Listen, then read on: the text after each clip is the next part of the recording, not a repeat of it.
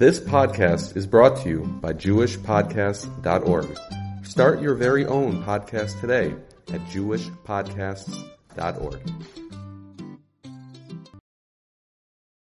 This Torah class is brought to you by TorahAnytime.com. Today I want to discuss some great tips to making your first date successful. Recently I've been getting a lot of people coming to me who uh, are very nervous. Just last night I had two people who are starting their first dates and they want to know how should I act, how should I behave, what should I do. So I'd like to share some wonderful tips with you today that can help that make that, that event less stressful, less frightening, and less fearful. Now, first impressions are not the only impression, yet without a decent first impression, we have no chance. You may not be doing anything wrong, but are you doing things correctly when you date? Here are 10 tips to help you be successful on your first date. One, get to know yourself. Take some time before your first date to review your mindset and end goals. I always sit down with people, especially my students and clients, and we draft what I call a top 10 list of what I need in my spouse. Then, when I'm on a date, I'm actually on the treasure hunt looking and searching for clues to see if that person has six out of 10 of those needs, not wants, needs that I need in order to make me happy. So, ask yourself the following question. Are you ready for commitment? Are you really ready for commitment? Are you clear about the kind of person that will make a proper life partner? It's both dangerous and common for people to attempt changing who they are or their most important aspirations for life to accommodate the person. You can change because you want to change for yourself, but don't do it for someone else. You'll live a happier life if you set the stage for dating with clarity. If you go in with a purpose, with a game plan, with a GPS of what your goals are, you're more than likely to be successful. Number two, it's important. Dress for success. Put effort into looking your best. Even if you are coming straight from work, you can make sure you have fresh clothes on, put your makeup on, if you're a woman, perfume, cologne, or simply a warm smile that says, I'm looking forward to meeting you. The body energy they give off is very important. It sets the tone for the meeting in a way that communicates you want to be there. It also makes your date feel respected, that you took the time to prepare, and that you look good. It makes them feel important. Number three, it's important to be punctual. We all have good excuses as to why we are running late. Try your best to make sure that you are the priority for your date. That signals I respect your time and I take you seriously. If you are going to be a few minutes late, try to be courteous and contact the person or the middleman or the shadchan or the matchmaker and let them know, I'm running late. That's just called good ethics and good character, so that they're not waiting or worried without information. Four, attitude. Whether or not you're looking forward to the date is not what's relevant. The vibe that you'd rather be in 20 other places is a guaranteed date killer. Don't let them think or roll your eyes to say, oh, I wish I was out of here. Be positive when you're on your date. Be present, be open-minded, remembering that if you never see this person again, they'll still deserve your undivided attention, respect, and interest on the date. Even if you're sure that it's not for you, be courteous, be compassionate, be kind, make sure that you act like a gentleman or, uh, you know, the proper lady. If you are going through a difficult time in your life, unrelated to your dating, you may consider taking a short break from dating so as not to misrepresent yourself with a poor mood of attitude because that's only going to make your reputation worse. It'll sully your reputation. If you're not in it and you're not going to give it, you're not going to give it your best shot, you might as well just not do it. For those dating hours, leave the stresses of your life behind so that you can be present and enjoy. I always tell my clients, be present and live in the moment. Don't sit there thinking, can I be married to this person if it's date number one? How do you know? You have so many more dates to have to, you know, uh, go through. Rather, just live in the present moment. You may even be surprised and have a good time. Don't stress it out. Number five, choose the right place, choose the right venue to go on a date.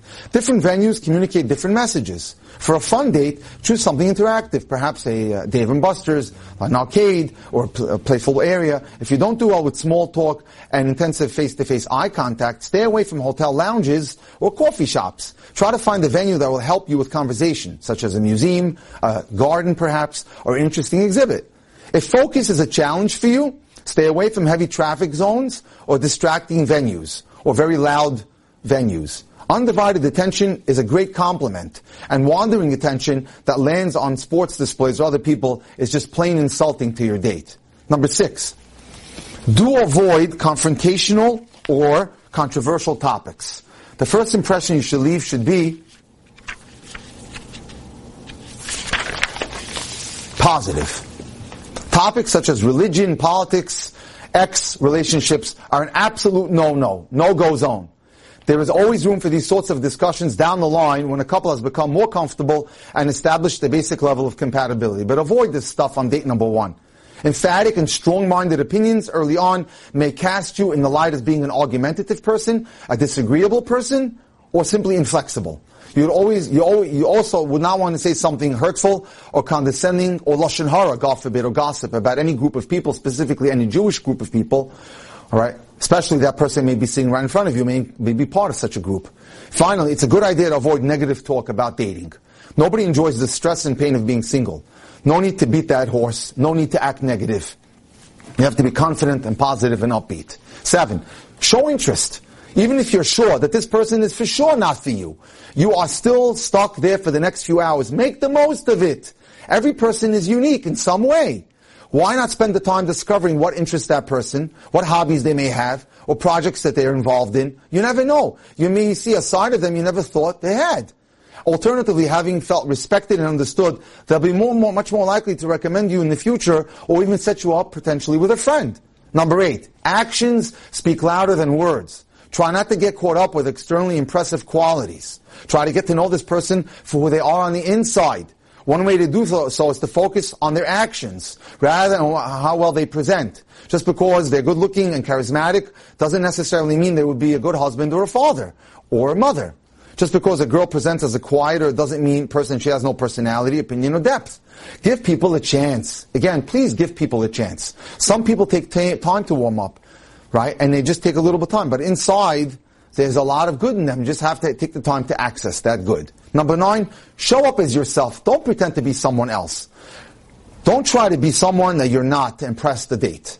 There's a level of appropriate distance to a first date, but as much as possible, avoid posturing and trying to pretend you're someone that you're not. Over time, the true you will emerge regardless. You might as well be yourself early on. Either you will be appreciated as you are, or you will not be appreciated as you are. And you'll both be better off really being real about it. Ten, if you don't ask, you don't get. Whatever your level of observance, there's always room for tefillah, for davening to Hashem. Daven for clarity. Daven for peace of mind that Hashem should make it easy in this decision, that the date should go well, that the relationship should only continue if it's good for you, and that it should happen in the right time for both of you. If there are qualities you are seeking you haven't yet found, feel free to ask Hashem the, to find you those qualities in a potential spouse. We are blessed with an infinite source of abundance above, yet often we don't take the opportunity to ask Hashem to bring the abundance down. If you don't ask, you won't get. Simple. If we internalize the source of all blessing, we prepare ourselves for success and soften the blow of failure. We're lucky that Hashem runs the show. His care for us is unbounded, and He knows far better than us what is best and what is in our best interests. Dating is a process of self-discovery. We learn critical lessons of what we need, what we want, and what works through experience in dating. Even if a first date does not work out, the perspective it offers brings us one step closer to our spouse. As often my father or my mother would say when I didn't get what I wanted, you're one step closer to getting the right one. No need to linger on disappointments. Just move forward.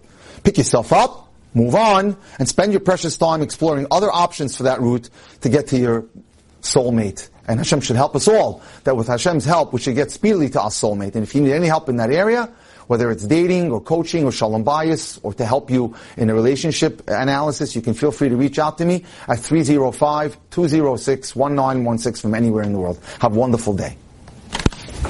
You've just experienced another Torah class brought to you by TorahAnytime.com.